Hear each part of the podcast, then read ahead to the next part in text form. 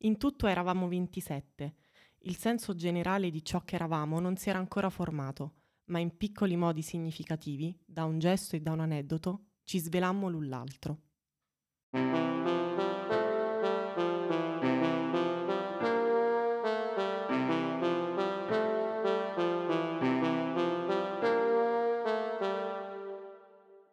Pagine di Sport, la nuova rubrica di Radio F S C Unimore che si pone l'obiettivo di sfogliare gli avvenimenti e le avventure e poi gli accadimenti che hanno vissuto gli sportivi nel secolo scorso, e lo vuole fare raccontando cinque grandi storie.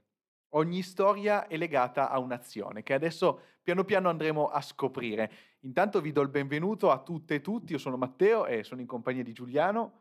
Ciao Matteo, ciao a tutti e tutte. Sei pronto a sfogliare la storia?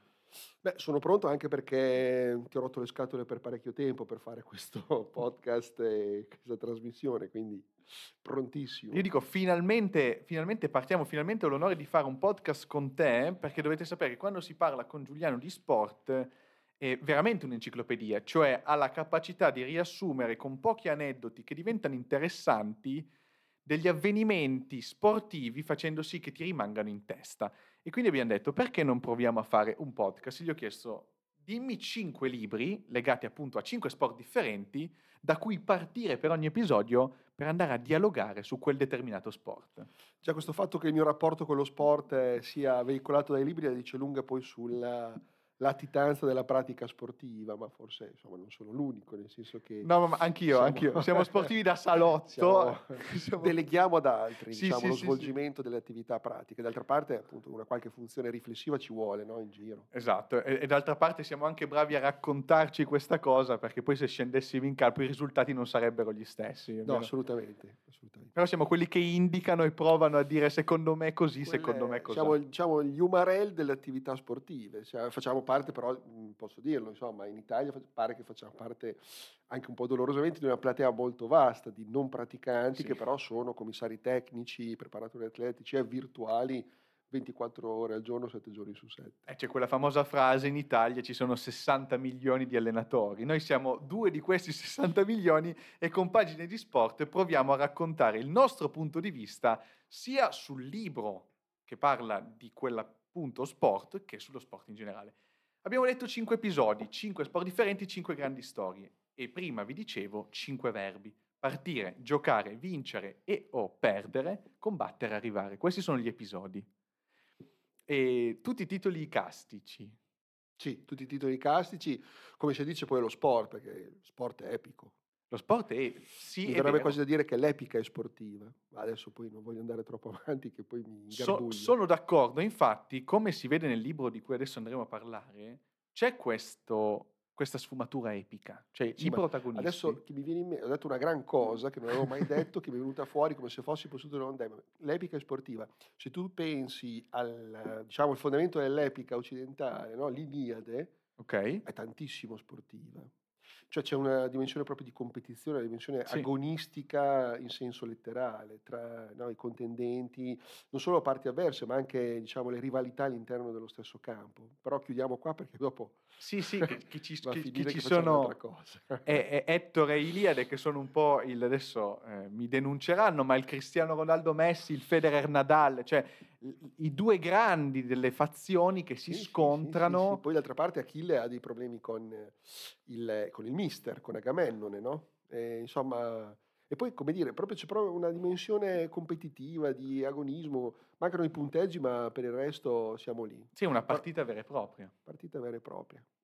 E di partite ce ne sono tante all'interno del libro che finalmente adesso andiamo ad annunciare, diamo il titolo, è Il libro della gloria di Lloyd Jones, è un libro che parla appunto di rugby. Partiamo col rugby, partire col rugby. Perché partire col rugby? Perché parla della storia di ventisette uomini che nel millenovecentocinque, l'otto agosto millenovecentocinque, partono alla volta dei continenti dell'Europa, vanno, vanno addirittura in America per esportare il loro sport, il rugby, e lo fanno meglio di tutti. E quindi chi è che fa il rugby meglio di tutti? Gli All Blacks.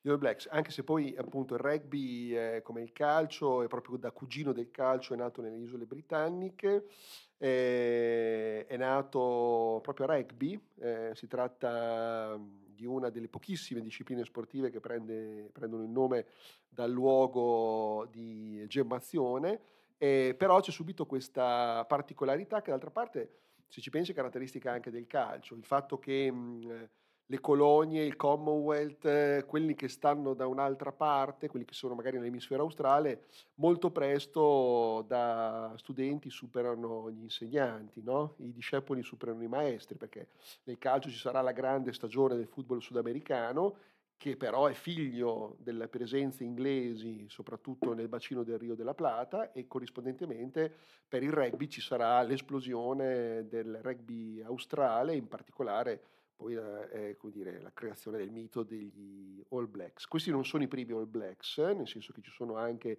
i cosiddetti nativi, che sono quelli dell'Ottocento, sono però quelli eh, più famosi, se sì. vogliamo anche più classici, perché sono appunto gli Originals, esatto, quelli gli che originals. fanno la tournée. Fanno la tournée, e fanno questa tournée appunto dove affrontano diverse squadre. Mi è piaciuto nel libro mh, capire ogni volta la partita che andavano a giocare, perché ne hanno giocate tantissime, e vanno a fare ottocentotrenta punti realizzati e trentanove concessi, cioè quindi è un dominio assoluto. Dominio assoluto. Intanto, eh, secondo me, mh, eh, dobbiamo sgomberare il campo rispetto a quello che potrebbe essere un pregiudizio di derivazione calcistica o più in generale di derivazione professionistica. La tournée non è una cosa secondaria, no? Perché noi associamo l'idea della tournée, il fatto Vero. che si fa un giro, si fanno delle partite.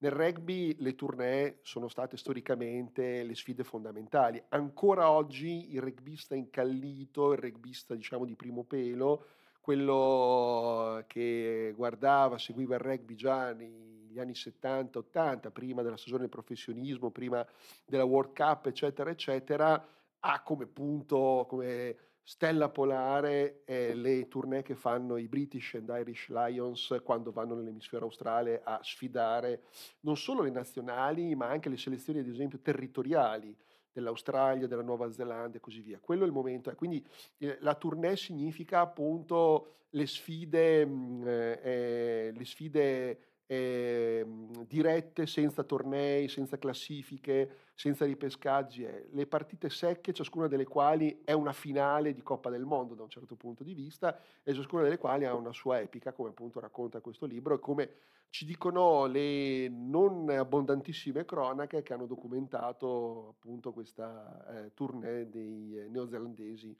eh, nell'emisfero boreale.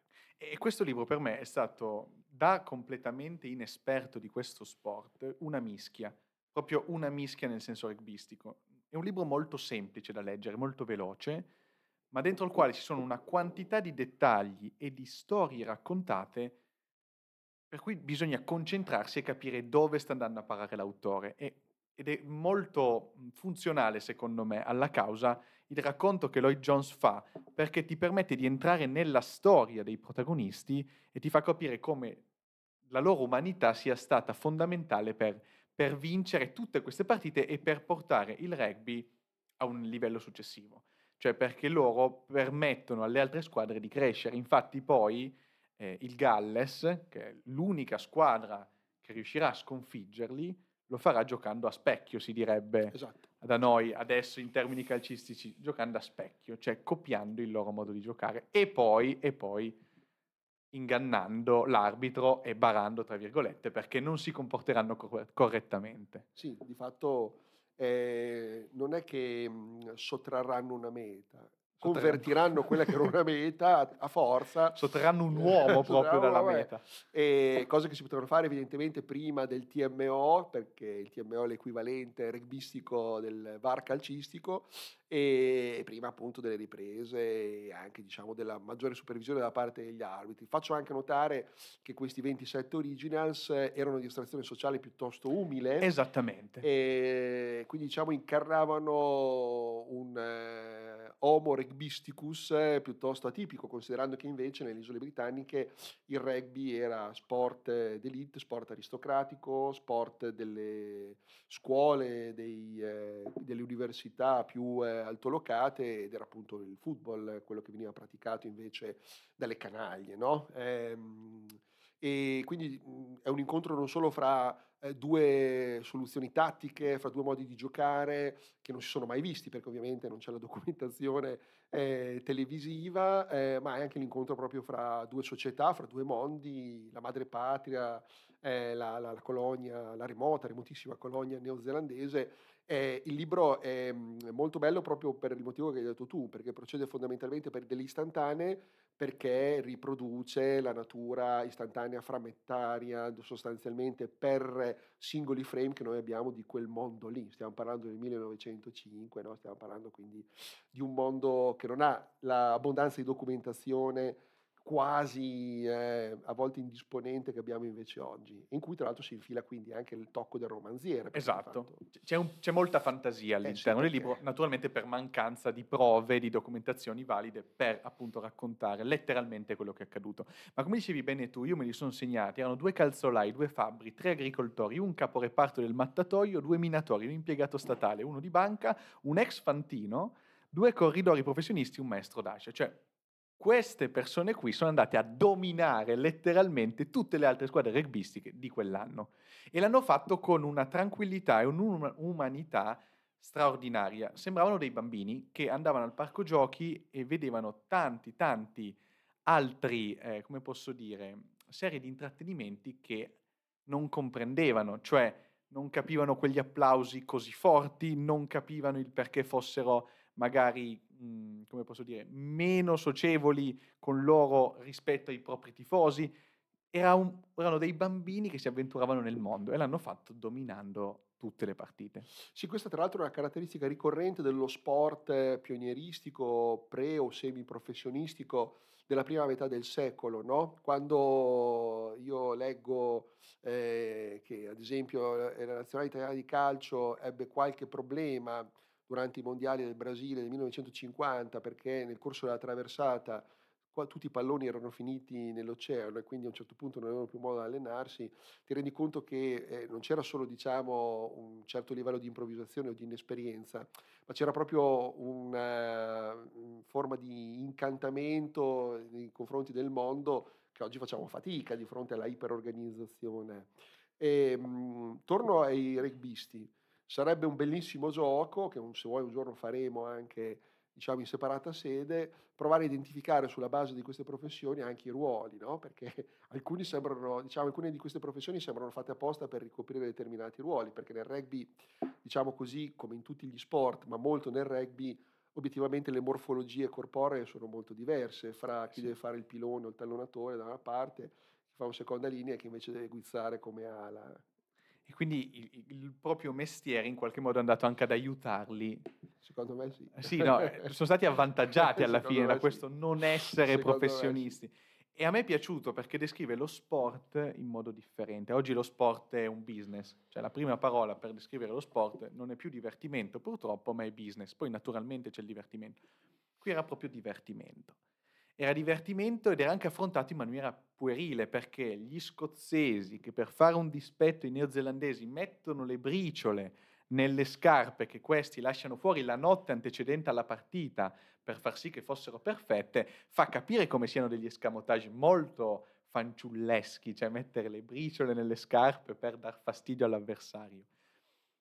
Ed è un racconto... Eh, veramente pulito. Io non sono un tifoso del rugby, non so che cosa sia per esempio un tallonatore, quindi faccio subito eh, coming out e lo, lo dico immediatamente, però anche da non tifoso mi sono appassionato a, a queste vicende, perché c'è un racconto appunto, come dicevamo, molto fotografico. L'autore è bravo a fotografare la realtà che, che si va a vivere.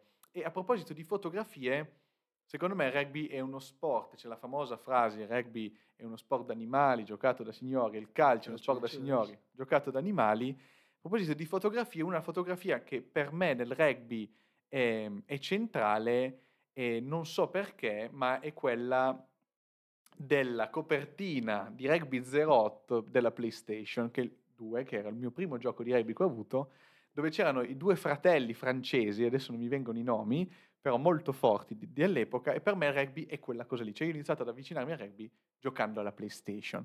Cos'è la, la tua fotografia del rugby? La prima cosa che ti viene in mente? E allora, eh, sono due le fotografie, una molto sbiadita e una invece molto nitida.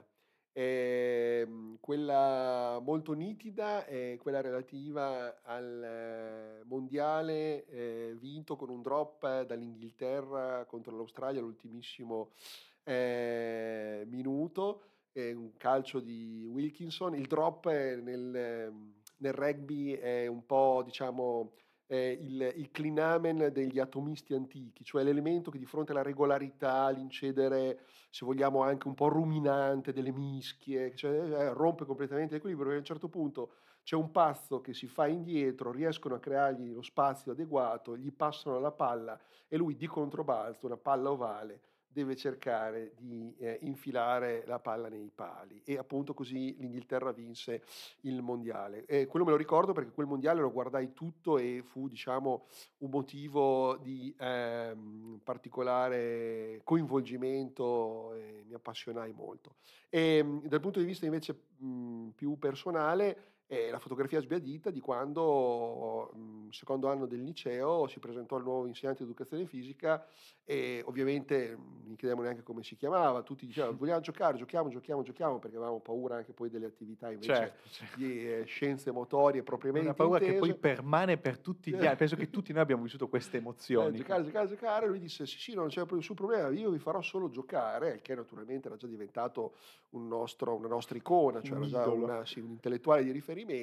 Se non che appunto il gioco era il gioco del rugby, così, perché lui era stato nel staff, eh, diciamo, come preparatore atletico della nazionale italiana, aveva in effetti il fisico classico del rugbista, a vederlo adesso retrospettivamente direi eh, del, del mediano di, di apertura, Eh, del, diciamo, del numero dieci, quindi del giocatore anche più carismatico e così via, okay. Non lo so per certo, sta di fatto che ci fece giocare a rugby e iniziamo a maneggiare l'ovale credo alla quarta o quinta lezione, perché prima ci fu la digestione di incaliti calciofili come eravamo noi in quanto italiani geneticamente votati al calcio, di tutte le regole, sì, sono complicatissime, e, e soprattutto, diciamo così, il grande problema che era percepito da lui come, come adulto responsabile era far capire a questi che insomma non è che può succedere di tutto in campo, il fatto che ci sia, diciamo, un alto tasso di abrasività e anche una violenza significa però che questa violenza va normata, no? E quindi fu durissima per lui farci capire che non è che mentre c'era una mischia potevamo regolare i conti con quello che ci aveva fregato l'amorosa, no? Era un altro discorso quello. E poi giocammo e ho un bellissimo ricordo di quelle partite che finivano regolarmente Eh, con degli zero a zero perché ci annullavamo reciprocamente, non c'era nessun gesto tecnico che rompesse l'equilibrio, e alla fine del quale eravamo obiettivamente stremati, perché il rugby eh, viene giocato con un movimento a fisarmonica, per cui il giocatore deve sempre seguire la propria squadra, che alla fine è estenuante. Se questo va, lo combini con le corse, quindi tanto ti trovi a fare, con la pressione che c'hai sul fisico nei momenti di mischia e poi anche con le botte che prendi, anche se naturalmente eravamo abbastanza piccolini, quindi non è che ci facessimo così male, ma capisci che è abbastanza normale che poi alla fine della partita ci siano quelle espressioni stravolte che vediamo ancora oggi nel rugby professionistico, in cui c'è il giocatore che guarda eh, verso un infinito di tipo leopardiano, che probabilmente è il tentativo di riprendere contezza del mondo in cui si trova, perché ha perso le coordinate. Ed è uno sport, come dicevi tu, con il movimento a fisarmonica, che è uno sport che per andare avanti bisogna passarsi la palla indietro. E questa è una cosa che mi ha sempre fatto riflettere a riguardo del rugby, perché ho sempre cercato di comprendere come mai si fosse decisa questa, questa regola qui. Come dicevi tu, avete impiegato due o tre lezioni per digerire le regole del rugby. Eh, noi siamo andati a vedere una partita di rugby insieme. Sì. Tu ci spiegavi le regole, cioè tu a me e a altri che non eravamo completamente... Sì, funzione odiosissima. Allo stadio ci spiegavi bene come funzionasse. E il fuorigioco nel rugby è una cosa, secondo me, complicatissima. Come dicevamo, noi siamo calciofili, mastichiamo il calcio. Il fuorigioco nel rugby è una cosa che non mi ha mai fatto capire bene come funzionasse. E questo libro qui, io quando tu mi hai detto partiamo per parlare di rugby da questo libro qui, ho detto oddio, adesso è un libro dove ah. si parla di regole, si parla di, di, di partite, iniziano a dire no perché il fuorigioco... del tallonatore, l'unico ruolo che adesso mi ricorderò tutta la vita, del tallonatore, ho detto non capisco nulla. E invece è un libro che io consiglio a tutti coloro che magari non sono appassionati di rugby o non conoscono bene, perché non, non, non richiede alcun tipo di conoscenza a riguardo. Io sono completamente scevro dalle regole, dalle conoscenze sul rugby, e l'ho letto, l'ho, l'ho capito e mi sono appassionato. No, no, assolutamente così. In generale i, rib- i libri sul rugby sono così, cioè sono... Eh, molto letterari, evocativi, allusivi. Eh. Perché è uno sport poco, secondo me, romantico. Adesso dirò una cosa forte. È uno sport poco romantico il rugby. Cioè, è uno sport bellissimo, ma narrazioni romantiche è difficile farle sul rugby. È difficile farle sulle situazioni tecniche, perché la maggior parte dei casi sono molto prosaiche. È molto facile farle sulle persone, sui sentimenti, esatto, sulle storie, esatto, e queste cose. E, ad esempio, c'è un altro libro molto bello dedicato a uno dei più grandi campioni della storia del rugby, Jonah Lomu, il giocatore neozelandese, scomparso precocemente perché malatosi precocemente, eh, di eh, Pastonesi, che è un eh, giornalista che ha scritto varie cose sul rugby, ed è bellissimo il modo in cui attraverso appunto le, mh, le, le, le, le peripezie, ma anche le gioie, i trionfi di questo giocatore, eh, che fu diciamo il, il fracasso, come direbbero i sudamericani, dei mondiali del millenovecentonovantacinque, che vennero poi vinti dal Sudafrica in finale con la Nuova Zelanda, contro la Nuova Zelanda di Jonah Lomu. Eh, beh, com- come dietro diciamo questa, l'emergere di questa stella ci fosse l'intero mondo, il mondo dei, dei Maori, il mondo degli, dei nativi, no? Delle prime nazioni del continente australe, con tutti gli aspetti anche sgradevoli della loro condizione sociale e delle esistenze grame delle periferie di Auckland, delle periferie delle città neozelandesi, dove appunto sono stati spesso confinati, diciamo, i discendenti di queste, eh, di queste nazioni. E sono d'accordo che appunto è difficile, cioè è molto più facile raccontare poeticamente il gesto di un, un ginnasta o una ginnasta, esatto, o un colpo di un tennista, soprattutto. Diciamo... Se, secondo me è uno dei pochi sport poco romantici. Adesso dirò una cosa molto forte, ho anche degli amici rugbisti che saranno contentissimi di sentirla, ma è uno sport poco facile da utilizzare come metafora. Cioè sì, va bene, la mischia è la vita, devi combattere per prendere la palla, ed è giusto, si possono fare metafore, ma il racconto di un'azione rugbistica, dire ok, quella cavalcata... No, è chiaro che... Cioè, veramente sto dire, provocando. No, no, eh, verrebbe però... quasi da dire che la deve fare una persona non esperta, perché se la fa una persona esperta c'è appunto una tecnicalità, esatto, molto... Esatto. Ti voglio però richiamare appunto la, il potenziale di significato di questo andare avanti passando la palla indietro. E... è appunto una peculiarità del rugby, no? È una particolarità del rugby. Tendenzialmente gli sport di squadra su campo, pensiamo al calcio o anche al football americano, che viene accostato solitamente al rugby, in verità è una cosa completamente diversa, completamente sì, diversa. Sì, sì. Si basa eh, sulla fenditura dello spazio e diciamo sulla capacità di valorizzare, di ottimizzare le avanguardie, no? Quelli che vanno anche al di là della frontiera, nel, nel caso del football americano, nel wilderness, no? Dove il territorio dove ci sono solo nemici che sono pronti a spaccarti le ossa. Il rugby richiama una dimensione di solidarietà nell'esercizio appunto del gioco, fondamentale, perché il giocatore che ha la palla, per eh, poter garantire l'avanzamento passando indietro, bisogna che quegli altri gli siano stati appresso, altrimenti è. Tant'è che eh, eh, questo diciamo è un leitmotiv del rugby in generale, anche quando il giocatore viene atterrato e sì, si forma una, una mischia, diciamo non una mischia organizzata, ma una mischia spontanea, eh, beh, c'è il cosiddetto sostegno. Il sostegno, che vuol dire che il giocatore che ha la palla, che quando è per terra la deve assolutamente mollare, deve essere aiutato dai suoi compagni che arrivano, e solitamente arrivano anche con le fattezze di un treno super veloce che spazza via tutto quello che gli si para davanti, perché altrimenti isolato viene cannibalizzato dagli avversari. E c'è una frase nel libro che vorrei riportare letteralmente, ma che non ricordo dove eh, si trovi, dice proprio questo: c'è uno sport dove il comune intento permette a- alla ragione... il singolo intento, se comune, permette alla ragione comune di avanzare. Adesso l'ho detta malissimo, ma il significato è proprio questo, c'è bisogno della coralità per avanzare. A me piace fare le metafore Ehm, il rugby per me è l'età adulta, mentre il calcio, il football americano sono gli sport che si possono più paragonare alla gioventù, perché devi essere sfrontato, andare avanti, far gol, e per far gol devi cercare di, sf- di scartare gli ostacoli che ti si presentano davanti. Il rugby è l'età adulta, perché tu per avanzare devi essere memore di quello che ti è accaduto nel passato e non commettere gli stessi errori, quindi il passarsi la palla all'indietro nei propri ricordi per avanzare, quindi è uno sport adulto, per quello dicevo poco romantico, perché, per, perché quando si è giovani si è più romantici, più sfrontati. Certo. No, no, hai perfettamente ragione da questo punto di vista, anche proprio questa dimensione collettiva, no?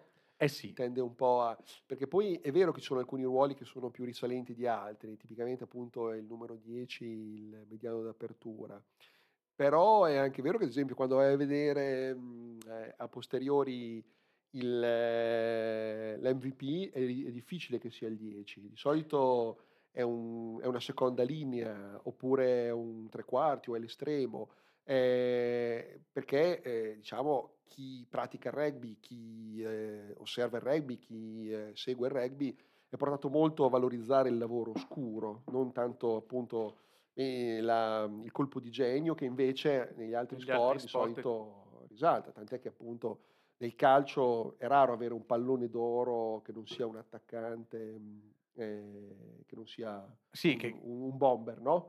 Eh, con una sostituzione del pallone d'oro della scarpa d'oro, no? Che fa tanti gol è anche il giocatore migliore. Nel rugby è difficile, ad esempio è difficile che adesso, ci sono alcuni casi eh, anche recenti e rilevanti di grandi numeri dieci che sono grandi calciatori che, sono, che hanno un piede sopraffino eccetera, però molto spesso il miglior giocatore della stagione, il miglior giocatore della partita sono quelli che fanno la legna, come si dice, no? Sì, sì, sì, sì. Le lavatrici che puliscono. Eh, sì, perché...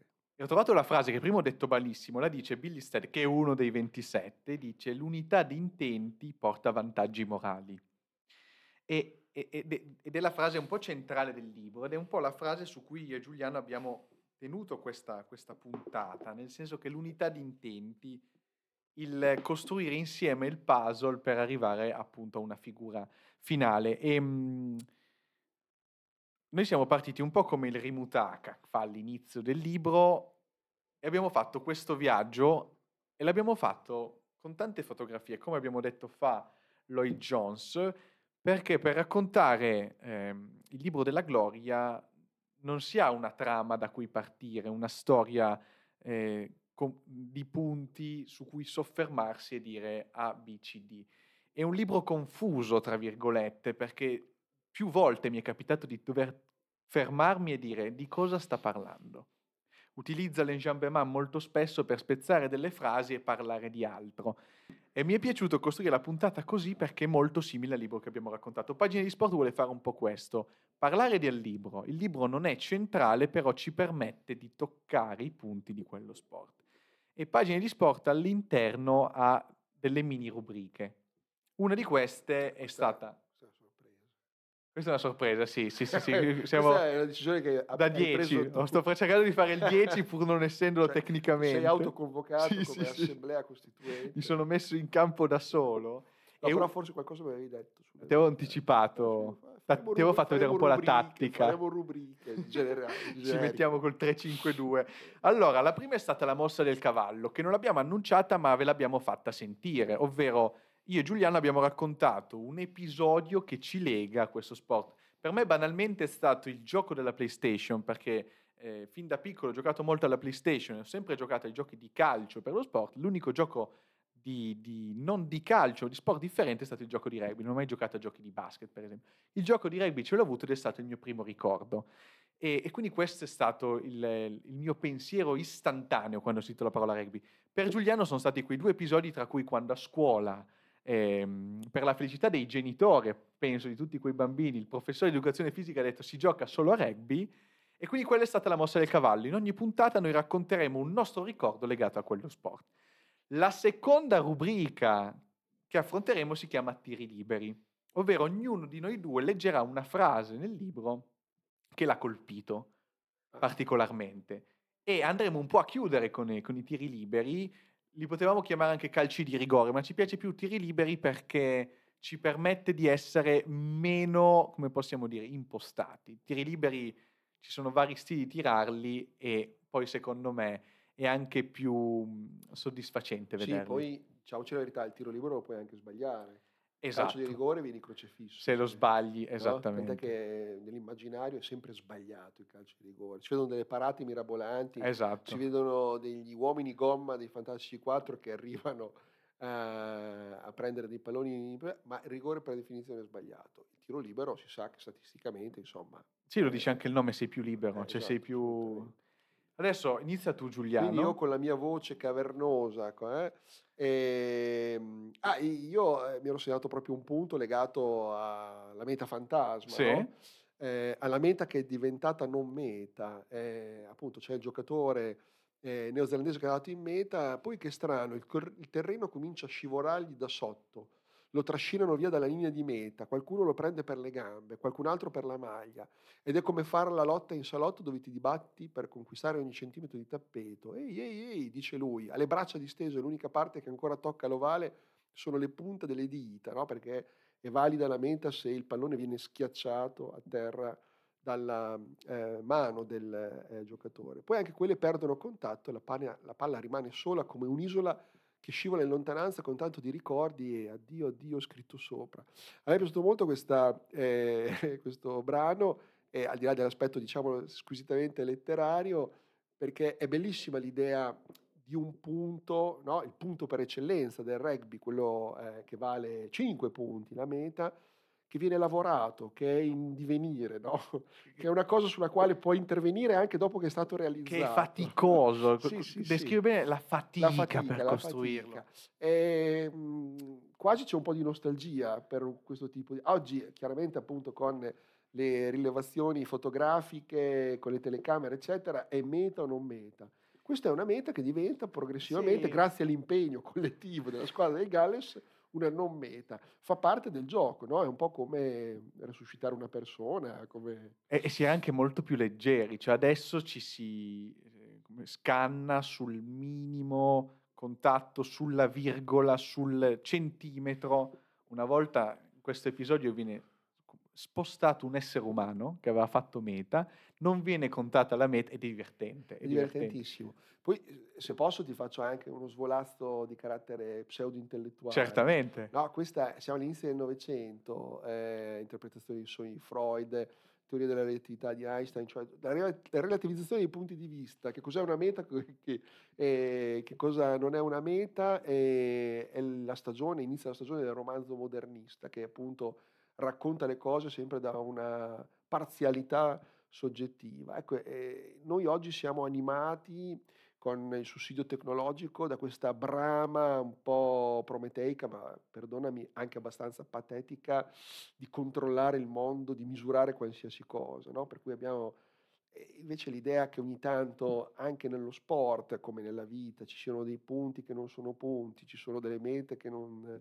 non sono mete, che le cose siano un pochino più scontornate, eh, un po' stile gatto di Schrödinger, no? Che contemporaneamente, vivo, esatto, questa è meta e non meta, secondo me eh, è abbastanza mh, tranquillizzante per l'animo. Mi sì, rende meno nevrotico. Assolutamente, e anche i giocatori la vivono con tranquillità, cioè sono stati clamorosamente derubati, ma dopo n- non spiegano eccessivamente. Spiegare è un termine che viene utilizzato, chi vince festeggia, chi perde spiega. Loro non spiegano, accettano, naturalmente con mestizia, ma accettano la sconfitta, ed è una cosa che ci manca. Penso a tutti gli sport, poi naturalmente ci sono quelli in cui è più accentuata questa caratteristica.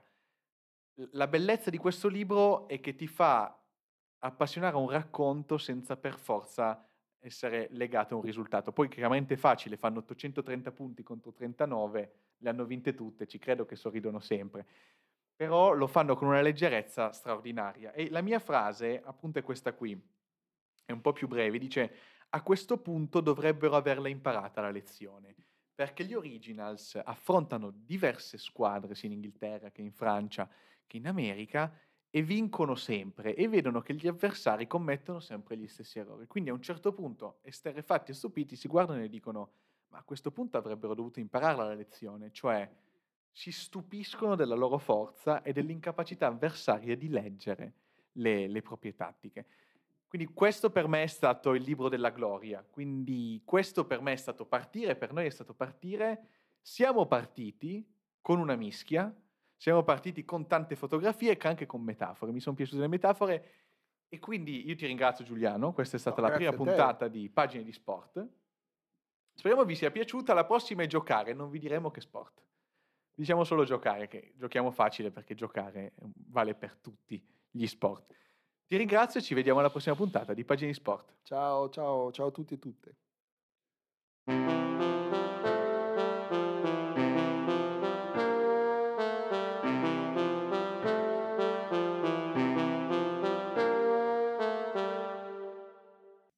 Einstein e Matisse crearono scalpore quell'anno.